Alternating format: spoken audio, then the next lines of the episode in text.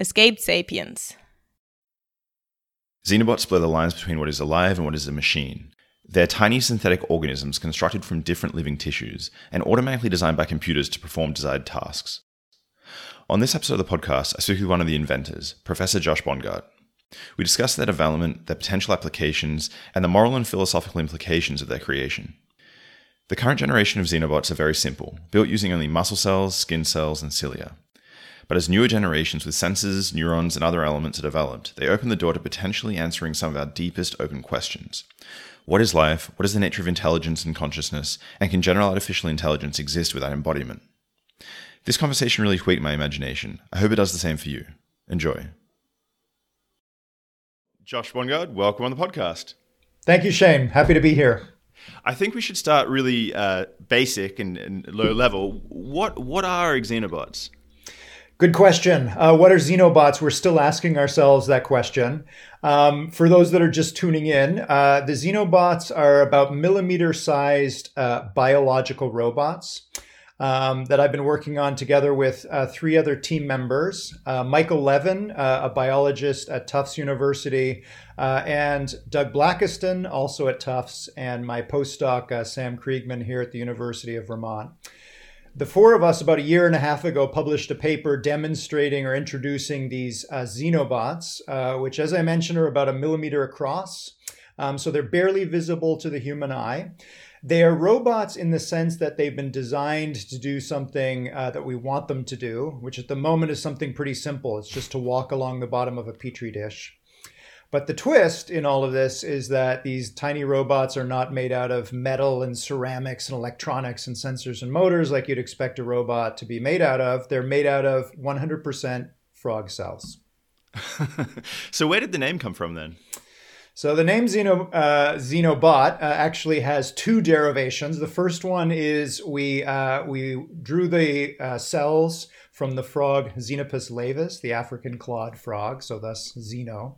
Um, but Xeno uh, in Greek also means sort of stranger or strange or newcomer, which seemed like a good fitting name for these uh, new kinds of machines. Where did where did it come from? Who who had the original idea? Where, where did this actually start? I mean, before writing the paper, what was the inception? Sure, that's that's a great question. So you know, like everything in science, uh, ideas don't sort of come out of nowhere. Uh, they come about through circumstance and luck, and and then a lot of hard work and effort. Um, so uh, I mentioned my colleague Michael Levin. Uh, he's doing some amazing work in developmental biology. Um, among other things, he demonstrated uh, a couple of years ago that you could take the eye from an adult frog and you could graft it into the tail of a tadpole, so a baby frog. Not only would this not bother the tadpole, but as the tadpole grew from a tadpole into a frog, the eye sitting on the tail would gradually connect neurally with the growing notochord or the spinal cord uh, of this developing frog. And the resulting adult frog per- was perfectly happy to have this third eye on its back and could actually use it for seeking out prey it's an amazing experiment in and of itself. We probably don't have time to talk about the implications of just that experiment, but it does demonstrate something that's kind of surprising about uh, about organisms, which is that they're very um, they're very willing to be rearranged and accommodating of things, surprising things out there in the world, and in this case, surprising things that happen to their own body. So, this is an idea sometimes known as developmental plasticity. You can push and pull an organism as it's developing into something completely new. This is pretty pretty common in plants. Obviously, depending on where you plant uh, uh, uh, something in your garden, it will grow towards the light. It's being influenced by the environment. But it wasn't always so obvious that that happens with animals, uh, including us. It kind of feels like we have a set body plan and we grow into it over time.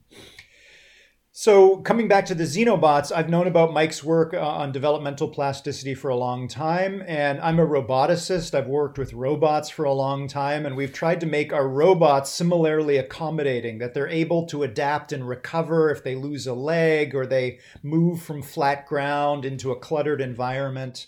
Uh, traditional robots aren't very good at that yet compared to organisms, but we're getting there. And Mike and I have been talking on and off over the years about wouldn't it be cool if we could do something together, but we hadn't formally worked together before. Then, about uh, three years ago, uh, DARPA, which is the research wing of the Department of Defense here in the US, uh, launched a new program called Lifelong Learning Machines. So, DARPA and a lot of other people are interested in making autonomous machines that can continuously adapt in the field as they go. And so uh, Mike and I were funded together under this program. So we finally had some funding about three years ago to really start working on something together. And then the real hard part started, which is what are we going to actually do? How are we going to take what Mike knows about developmental plasticity and channel that into machines that can learn throughout their lifetime? So we started having weekly Zoom calls and trying to figure things out. And, and at the beginning, it was sort of, you know, matchmaking. We were sort of showing each other what we could do, what's easy, what's hard in terms of robotics, what's easy and hard in terms of the biology that Mike was interested in. One week we showed our robots, which are these, uh, uh, at that point, they were simulated. They existed in a virtual environment. And they're soft robots. They're sort of these floppy things that roll and crawl and pull themselves along the ground. And on the call that week was Doug Blackiston, a member of Mike's team. And Doug is a microsurgeon. He can uh, look through the microscope and with micro tools, almost cell by cell, he can build up or deconstruct uh, parts of organisms. So Doug took it upon himself, without telling the rest of us, to actually try and build one of the floppy simulated robots that he'd seen on the Zoom call. And so Doug came on uh, Zoom the following week and he showed us a video of what he had made. And there was, you know, as you can imagine, complete silence on the call. From our side, we had no idea that this was even possible. But the fact that Doug could start to make out of cells something that we had created in simulation, a yeah. simulated robot. That was it. That was the beginning, and then from there, the xenobots weren't uh, far away. God, that's cool. But so, so why why the frog cells? You just had access to those through your collaborators' work, or? Yeah, good question. Um, so frogs are a good place to start. Again, coming back to this idea of developmental plasticity. Uh, Mike and Doug and others and their team, and, and a lot of other uh, biologists have a lot of experience working with uh, with frog tissues. And as I mentioned, with the example of the tadpole with the eye on its back, um, frogs tend to be particularly accommodating to tissue rearrangements or mm-hmm. cellular rearrangements. So those two things together, the lab had a lot of experience working with this particular animal, and this animal is accommodating of changes, made it an ideal candidate for the xenobots. But as you can probably imagine, uh, we have plans to move beyond frogs and, and see if this works with other species as well. Mm-hmm. And from what, I, what I've read, you're using skin cells and, and muscle cells. Why, why that choice? Yep, good good question. So to start out with, we started simple. We chose just those two cell types: skin uh, skin mm-hmm. cells and heart muscle cells. So heart muscle cells, as you can probably imagine, uh, like in our hearts, um, they're cells that increase and decrease their volume. So they sort of increase and decrease in size. You put a whole bunch of heart muscle cells together in the right way, you get a frog heart or a human heart and it pumps blood in and out. T- turns out that you can take heart muscle cells and rearrange them, and they will still increase and decrease in volume, but they won't necessarily synchronize together like they mm-hmm. do when they're in the shape of a heart, which is what you want them to do. So, from a roboticist point of view, they're like tiny pistons, hmm. but they're not necessarily pistons that we can control. They've got a mind of their own, they're cells, they're going to do their mm-hmm. own thing. And so this made for a very difficult design problem. How do you take skin, which was basically going to be like the metal of a robot? It was going to be the passive support material, the okay. skeleton of the robot, if you like. And then we had access to heart muscle cells, which were going to be the pistons of their motors, which were going to drive motion. What we wanted was to design a xenobot that would move in a straight line along the bottom of a petri dish. Again, not a difficult task, but if you think about it, how do you how do you take these random motors and mm-hmm. combine mm-hmm. them so you get non-random motion you get straightforward uh, walking no human engineer yet has been able to solve this problem um, i've thrown this problem out to my grad students no one's been able to solve it it's very very non-intuitive mm-hmm. so we took this design problem and we turned it over to an artificial intelligence method So we combined an AI with a supercomputer. We told the AI what the building blocks were. We said you got two Lego bricks you can work with, green and red. And here's the various properties that they have. The green ones, the skin ones, are they'll basically hold their shape, so they'll provide some structure. And the red ones will increase and decrease in volume. We want you to find a way to put all these Lego bricks together, and you can have as many of them as you want to produce something that moves forward. So the AI said, okay, I know what I'm supposed to do. The AI starts up a physics engine. So this looks like a modern day first, per- first person shooter video game, virtual world like Minecraft. In that virtual world, the AI puts together skin and heart muscle cells at random and then watches how this simulated xenobot moves along the bottom of a simulated petri dish. As you can imagine, these are initial random arrangements. They don't go anywhere. So the computer deletes, deletes, deletes, deletes, yeah. deletes the ones that move slowly. But a couple of them move a little bit away from their starting position. The AI takes those surviving designs, copies them, and when it copies them, it makes slight errors in mm-hmm. where it puts the Lego bricks. As you can probably imagine from my description, this is a particular type of AI method known as an evolutionary algorithm. The computer is basically just evolving populations of simulated xenobots. And, the, and those that survive are those that do a better job at whatever we ask them to do, which in this case is move forward. How many generations do you go? Yeah, good question. Um, so we're very lucky here at the University of Vermont to have a very high-powered uh, supercomputer. Um, ironically, it's called Deep Green, which seemed perfect for designing simulated frog bots. So that was nice. um, so uh, this process ran for a couple of thousand generations. So we had a population uh, at any one time of about 50 xenobots and some of them would live and some of them would die and some of them would produce offspring and we would repeat this process generation after generation a few thousand times which took about a week on our current supercomputer. So this is a pretty computationally intensive task. It takes a mm-hmm. lot of number crunching to do it but the algorithm itself that I just described to you, as you can imagine, it's pretty simple. It's only about a dozen lines of mm-hmm. code. Mm-hmm. The, the simulator, the, the world in which the xenobots live, that's a much more complex piece of code. But, but conceptually, this is a pretty simple mm-hmm. process. Which is nice from trying to explain this to people outside of your field, I suppose, and also to join different people from different fields. Exactly. So interdisciplinary work, working across you know scientific boundaries, is always really, really tough. Um, we had a bit of an advantage in this case again because it was a conceptually simple idea. Hmm. We know from the biology side that we can rearrange frog tissues into things that aren't frogs, strictly speaking. We explain that to the AI, and eventually it brings it sends back a blueprint and says, "Try this, try this tissue rearrangement, and let me know whether it works." So in, in terms of okay, so you, you simulate these things, and then you I'm going to ask you how more precisely you build these in a sure. second. But uh, once you've built them and, and, and you've got the real thing there, do they actually behave like the simulation in, in practice, or uh, are you finding all sorts of crazy emergent behavior that you didn't expect or? Yeah great question. So what you're describing is known in robotics as the sim to real problem. So mm. we can design you know arbitrarily complex machines in simulation and they could be things other than xenobots. They could be next generation drones or autonomous cars or whatever complex machine it is. And no matter how sophisticated our mathematical modeling is or our simulators are, when we go and actually try and build this in reality, it often doesn't work as expected. We all have experience with this, right? You have a great idea, you can see it perfectly in your head about how it's going to play out.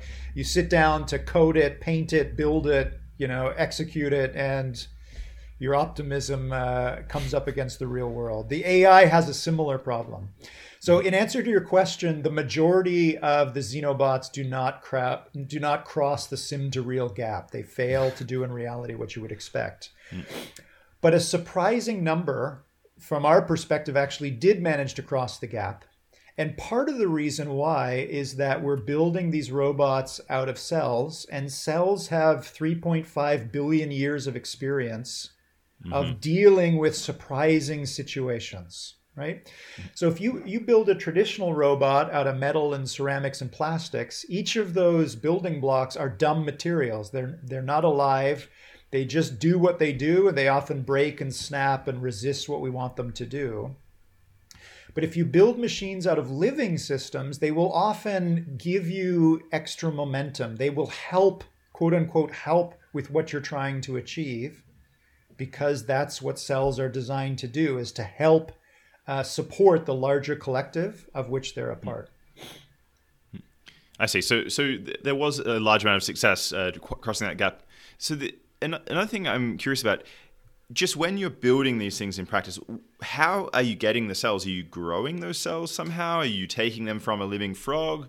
What, yep. What's the process there? Great question. So I can tell you a little bit about how uh, our Tufts colleagues uh, accomplish this. I'm not a biologist myself, so I'm speaking a little bit out of school here, but I'll give you the a, a summary of what happens. So the um, Doug, who's our microsurgeon, takes uh, the the eggs from a female Xenopus laevis so uh, a, a, female African clawed frog will lay tens of thousands of cells throughout her lifetime. So we borrow a few.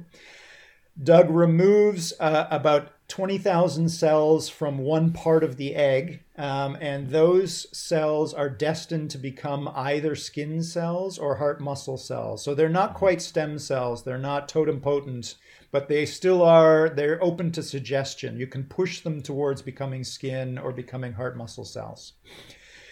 Doug then uh, takes all the cells apart so they're all dissociated in the dish. So he's got about several thousand jigsaw pieces or lego bricks now lying in the bottom uh, of a dish and he's looking through uh, the petri dish and cells don't like to be on their own, so they will jiggle and sort of move around a little bit. They're also sticky, so if they come into mm-hmm. contact with their neighbors, they will stick and they will start to deform. And left to their own devices, they will form back into a sphere of several thousand cells. Mm-hmm. As they are doing that, Doug is reaching in with microforceps and a microcauterization tool, so something that will burn away tissue. So at this mm-hmm. point, he's acting kind of like a sculptor where he's removing tissue where the blueprint says there should be no tissue mm. and ends up in the end with a three dimensional shape that matches the 3D shape that he obtained from the AI.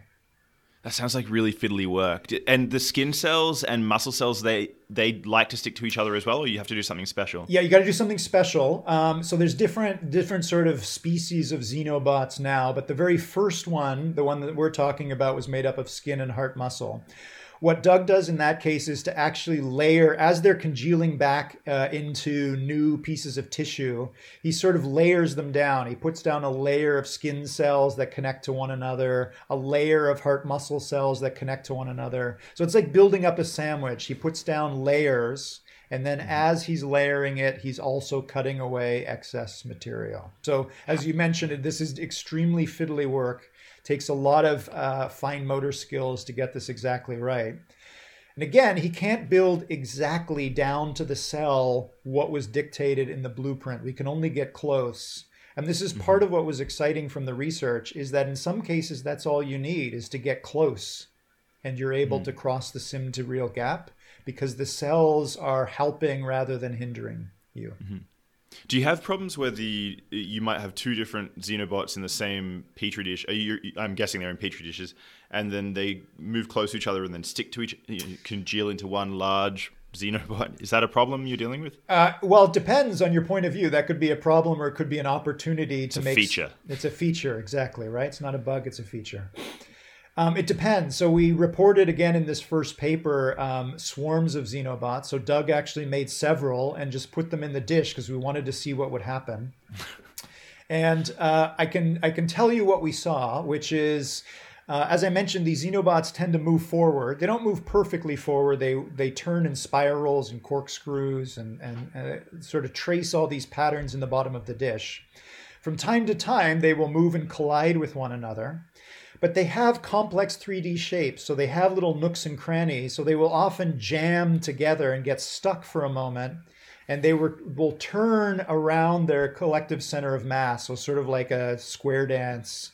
Uh, from mm-hmm. Texas. They, they move around yeah. one another, and then just because of random agitation or movement in, uh, between the two of them, they'll break apart again and they'll head off in their own separate directions.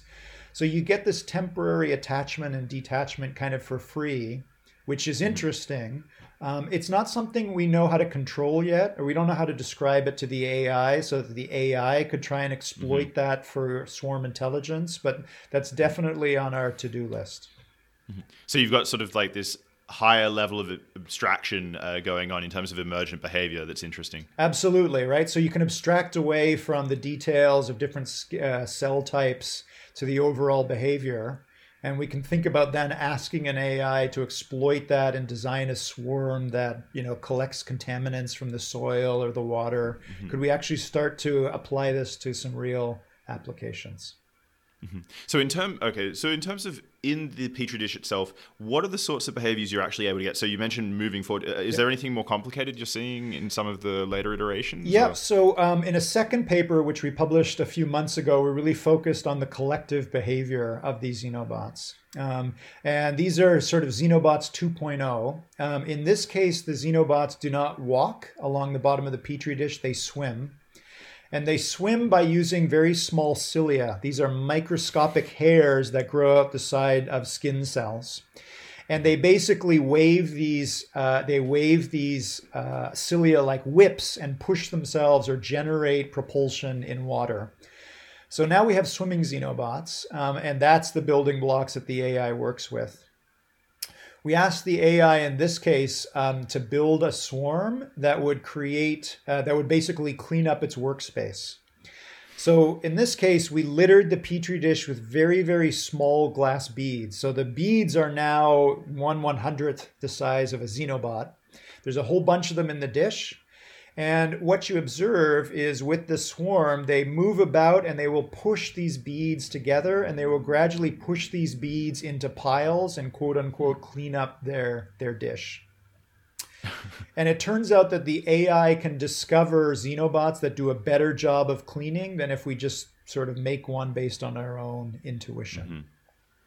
I see. So, and, and then long term, what are the? So this is so that's sort of like a task uh, for a paper, but long term, what sure. are you what are you hoping to do? Yeah, good good question. Um, hard to say what the long term you know impacts of new technologies are going to be. If if you'd ask the inventors of the internet, you know, to predict. Mm-hmm.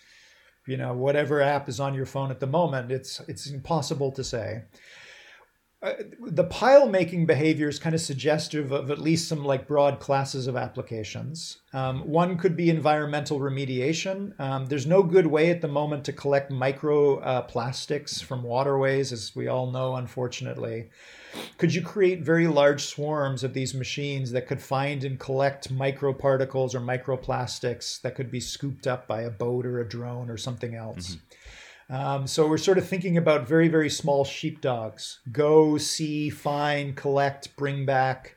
Um, it looks like that's that's on the horizon. That may be possible. That's that's one class of applications. The other one, which is longer term, is medical applications. So, uh, as I mentioned, the xenobots are made from frog cells, but it may become possible that we can build these uh, machines from human cells. If we can accomplish that, you could imagine building a biological robot from a human patient's own cells. That that patient could ingest or swallow uh, that small machine, and it would not trigger an immune response because from the patient's body, it is the the human patient. You could imagine trying to design these biobots to deliver small amounts of medication to various parts in the body, to do non invasive surgeries, um, to scrape plaque from arteries, chase down cancer cells and blood uh, blood vessels. Science fiction at the moment, but again, it's it's at least a direction for us to to head in, because with these machines, they are at the moment the only known 100% uh, biodegradable and biocompatible mm-hmm. machines we have at that size scale. So how, how long do they last then? If they're biodegradable, do you get like a day out of them? Do you get a few out? You get a you get a week out of xenobots. You a week. Yep. So remember that these are taken from the frog eggs, and so uh, like all eggs, all mammalian eggs, they have some. Each of these cells has some very small yolk inside. Um, mm-hmm. So they're basically they have their own energy source. They have their own battery in each cell, and mm-hmm. each cell is slowly digesting uh, the yolk that stores that they have available And so these xenobots run for about a week and then they stop moving and they rot away like any dead tissue would. Does the behavior degrade with time or is it sort of like pretty flat and then just one day they yeah, switch it's on? a good it's a good question. I actually don't know the answer to that one. Um, we we normally look at the behavior in the first few days when they're doing their best to do what we ask them to do. Uh, I'm not sure whether it's a slow degradation or whether one day they just suddenly stop moving. It would be good to go back and have a look at the data. That'd be nice to know in terms of applications. And I guess if you're going to be using human cells, then they're not going to have the yolk. Correct. Yeah. So, what's the power source for biobots made out of human cells? There's, like everything in science, there's a hundred uh, questions every time we answer one of them. And do they heal? They do heal. This was a, another focus of our first paper. Um, Doug, our uh, microsurgeon, again reached in and cut one of the xenobots almost in half. And so you get something that looks like a Pac Man. You have this round thing with this sort of open wound in it. And over a few hours, it will actually uh, seal back up again and, uh, and continue moving. So again, most these xenobots are mostly made of skin cells, which luckily, like our skin, is pretty good about wound healing and, and scar tissuing after after damage. So these machines, unlike our laptops and phones and autonomous cars and drones, if you cut them almost in half, that machine is not coming back again. Um, so another advantage of building things out of biological materials, where the components of the machine themselves are also smart machines. Mm-hmm. It, so it sounds like you know it sounds like these are a new life form, but where the replication process has been externalized. So you know, if, if, to your manufacturing process, I suppose if that was internalized, then you'd have a synthetic life form. What distinguishes xenobots from synthetic life, I suppose, is this. Uh, are, are you planning eventually on building replication into these things, or, or are these really robotic from your point of view? Yeah, so there's the replication question, which you just mentioned. And then there's the question of are these life forms? And if they're not life forms, what more do we need to put in for them to qualify as life forms? So I'll start with the replication question. That one's a little easier. Um, so this is obviously something we're looking into. Um, it could be replication, but it could be external replication, but automated replication. Mm-hmm. As I mentioned, it takes Doug several hours to make one millimeter sized robot. This is, you know, this is organic, 100%, you know, handmade artisanal robotics. This is not scalable. It's not scalable in any way. Um, it was obviously just a proof of concept that it could be done. So at mm-hmm. the moment, the the the Xenobot pipeline, the design is automated with the AI running on the supercomputer designing the Xenobots. But manufacture is still very manual. So we're looking at ways to automate manufacture, which again is an engineering robotics perspective. And there's multiple options available. As you mentioned, we could internalize automation by getting them to replicate, and then there'll just be more of them on their own as long as we supply them with whatever raw materials they need. Mm-hmm. Um, we could uh, make use of bioprinters. So these are 3D printers that print, you know, clusters of cells. So we could make a machine that builds xenobots automatically. We could combine self-replicating xenobots with bioprinters. There's lots of ways we could. There's lots of ways we could scale up deploying larger and larger numbers of xenobots which for most people, as you can imagine, uh, brings us directly to the ethical questions, which we could circle back to. But I, I want to circle back to them after the. Sure. I'm interested in the technical things for now, if, if, if we can stay, because I realize we, have got a, a, limited time. Sure. And I, have got so many questions okay, I want to ask right. you. So the, you asked about are these living, uh, living, you know, living machines, or are these actually organisms? And uh, as you can imagine, there was a lot of interest on Twitter and social media and, and the popular press when we published this first paper. And, and there were some fascinating conversations between experts and non experts alike on are these organisms, are they robots, are they something different? From my perspective, again, I have no idea. They, they're made from living tissues. They don't look any. They don't look and act anything like naturally evolved organisms. To me, it mm-hmm. feels like a new class of uh, animate material that we need to mm-hmm. devise. Mm-hmm. And this is part of what I love about robotics and AI and artificial life, a sister field to AI, is that a lot of what happens in these fields challenges us to reconsider it, it, sort of knocks the struts out from under our you know pre assumptions mm-hmm. about what is life what is intelligence what is consciousness what is agency what is collective mm-hmm. intelligence some of us feel we have a good handle on what these things are but you just need to look at a xenobot and and a lot of those basic assumptions feel a mm-hmm. little bit more shaky blurring the lines. Exactly. I, I, guess then an obvious thing to start uh, asking about is can you add in uh, neurons or uh, some sort of sensors, you know, eye cells or this sort of thing, so that you can have xenobots that respond in some sort of intelligent way to external uh, event. Have you looked in? Are you planning on going down this line? Or? Yes, so that's definitely near the top of the to-do list. It's a very long list at the moment, as you can imagine. But adding in sensory organs or sense sense uh, cells are definitely at the top of the list. We have power source, we have quote unquote motors, but we're missing the sensor mm-hmm. piece. Um, in this most recent paper, we showed that you can actually genetically manipulate the xenobots so that if they come in contact with a particular wavelength of light, in this case it was blue, the xenobots turn from green to red and stay red. So they can at least report back if you capture these xenobots again, you count the number of xenobots that are red, they are quote unquote telling you that they came into the presence of blue light. So there's mm-hmm. a little bit of sensation and memory, um, not in the traditional sense of this. It would be great to add in some photoreceptive cells and and, and eyes and, and skin and all sorts of things. Um, and then you mentioned neurons, right? So we deliberately held off on neurons because we'd like to see how smart we can get the xenobots to behave without mm-hmm. nerve cells as dumb bots exactly again you know it mm-hmm. challenges our thinking as smart as a smart species that relies mostly on our brains we tend to think intelligence is equal to brain material mm-hmm. but mike levin my colleague is actually well known for what's known as protocognition uh, he's been able mm-hmm. to demonstrate that organisms, plants and animals, and microorganisms can do what, what humans would consider planning or thinking ahead, uh, theory of mind, reasoning about other organisms. They do it all without any neurons whatsoever. So I think the xenobots are again a new tool in our tool set to question what do we actually mean by intelligence.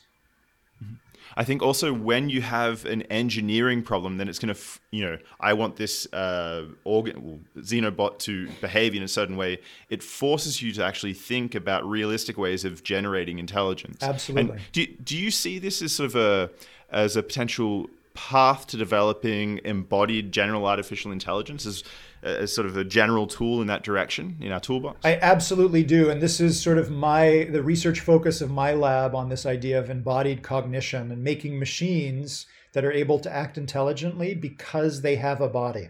This is a, a huge open philosophical, psychological AI question. Um, and I think, again, the xenobots are sort of a surprising angle to attack this question how far how how much can we get the xenobots to do without brains? First question. Second question is if we do need to eventually bring in neurons and synapses what is it that we need to bring them in to do? What are non-neural machines or organisms incapable of for which mm-hmm. they need brains? Mm. one one question that i'm really curious about is you know if someone asks you to conceptualize what a five dimensional space or a 17 dimensional space looks like, it's impossible. We can't do it. We, we, we haven't evolved. It, whoever says that they can uh, conceptualize 17 dimensions is lying to you. Okay. I, I, and I, I, this has to do with the fact that our bodies, we, we don't experience 17 dimensions. So we're not equipped, you know, we don't, we don't have the machinery to deal with this, these sort of environments. I'm wondering is it possible to even have intelligence without embodiment in a physical instantiation? Like, can you have a, a, separated brain, or do you do you need to go through sort of this process of having a body or having a simulated environment for that intelligence to exist in? Yeah, I think um, at heart, the brain and body are so intimately intertwined that you cannot think of them separately. And this is part of what those working in embodied cognition have been arguing for for decades now.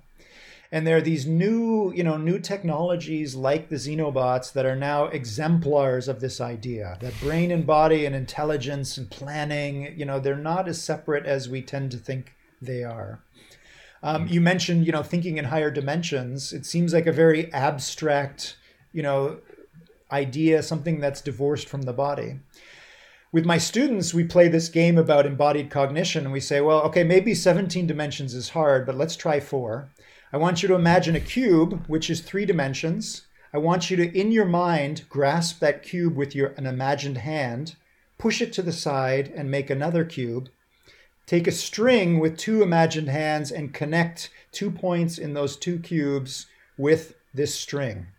So, by manipulating abstract concepts in your mind, you can start to go from something that you're familiar with, three dimensions, and at least dip your toe into higher dimensions. It's still difficult, mm-hmm. but the point I try and make with my students is to pay attention to what we're doing. We're manipulating three dimensions and trying to stretch or push it into four dimensions. All of the verbs in that sentence manipulate, stretch, push those are directly tied to our body. When you hear those words or you say those words, the motor strip, the part of your brain that's responsible for controlling your hands and fingers, that part of your brain lights up. Your brain is helping you when you think about abstract concepts like four dimensions. The body is there, you might just not be aware of it. Mm-hmm. I, the reason why I, I, think this question is interesting is because you know it might be the case that one day we're able to generate artificial intelligences and we can simulate environments for them. So maybe we can simulate a 17 dimensional environment that they can have experience with and touch and feel in their own sort of internal way. And then we can ask them, you know, to think about questions that we're incapable of thinking about and maybe make headway into, you know, theoretical physics questions that we just aren't capable of conceptualizing or Absolutely. that's that's yeah. No, this is a good point. I mean, our bodies are incredibly useful. They've allowed us to, you know, they're they're the the foundation stone for mathematics and poetry and and you know abstract concepts. But as we're discovering as a species, maybe we have some limitations. We can only go so far into those very abstract spaces, right? How do you get 7 billion individuals to cooperate most of the time? This is a pretty hard problem for us to solve. But maybe, you know, machines or, or human machine hybrids, we might, you know, with different bodies or different collectives of bodies, may be able to use a different foundation stone, a different body, a different embodiment to reach differently into more abstract spaces and, you know, fish out answers to questions that we, with our limited human bodies, are not able to. I've really kicked the conversation away from the starting point of what is a xenobot, but sure. can, actually now it's probably a good time to circle back okay. and ask about the moral implications. So sure. when, when you're actually constructing these things, mm-hmm. do you, uh, for example, do you have to deal with the cells as though they're a frog, for example? You know, since you take them from, what, what are the current yes. uh, laws, and do you think laws will be brought in to deal with the more complex uh, constructions that you can come up with? Yeah, absolutely. So um, that research here in the United States is covered by very strict and very comprehensive animal welfare laws. And so, absolutely, the xenobots are considered frogs from a regulatory viewpoint, which I think is a good place to start. They, they definitely are taken from an animal. They possibly are an animal. We don't have, if we don't have a good answer to that question, we might as well as assume that they are for now. Um, and hopefully, again, some of this research might drive our thinking about uh, regulation and, and how to regulate this and related technologies as we move forward. You can look at brain computer interaction, where you have a, a, person who's very intimately connected and surgically connected with their smartphone mm-hmm. or a prosthetic. You know, there, there, are these these new kinds of technologies that completely explode our preconceptions about, you know, what is a thinking, feeling organism and how should we go about protecting it.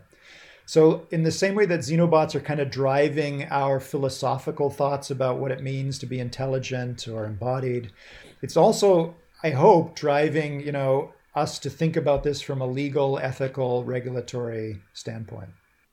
Mm-hmm. But has has the discussion actually opened up? Have people approached you about these questions uh, where you've had to respond in, in any? Yep, absolutely. So we're already in discussion with the Food and Drug Administration or the FDA here in the United States. Um, I mentioned the medical applications. You know, if we could, from a technological point of view, if we could create a biobot made from human cells that you could swallow and deliver drugs inside the human mm-hmm. body, how would you go about regulating such a technology? Um, hats off to the FDA for sort of trying to get into the conversation early. And again, I think these applications are many years away, so we have some time, um, and we should we should make ju- judicious use of that time. We should really think through what it means um, from the xenobot's point of view. Is the xenobot suffering, and if it's something that's ingested, is there any potential for for human uh, suffering as well? One of the applications you mentioned uh, earlier was clearing cholesterol. Well, cholesterol, sorry, yes. from um, things.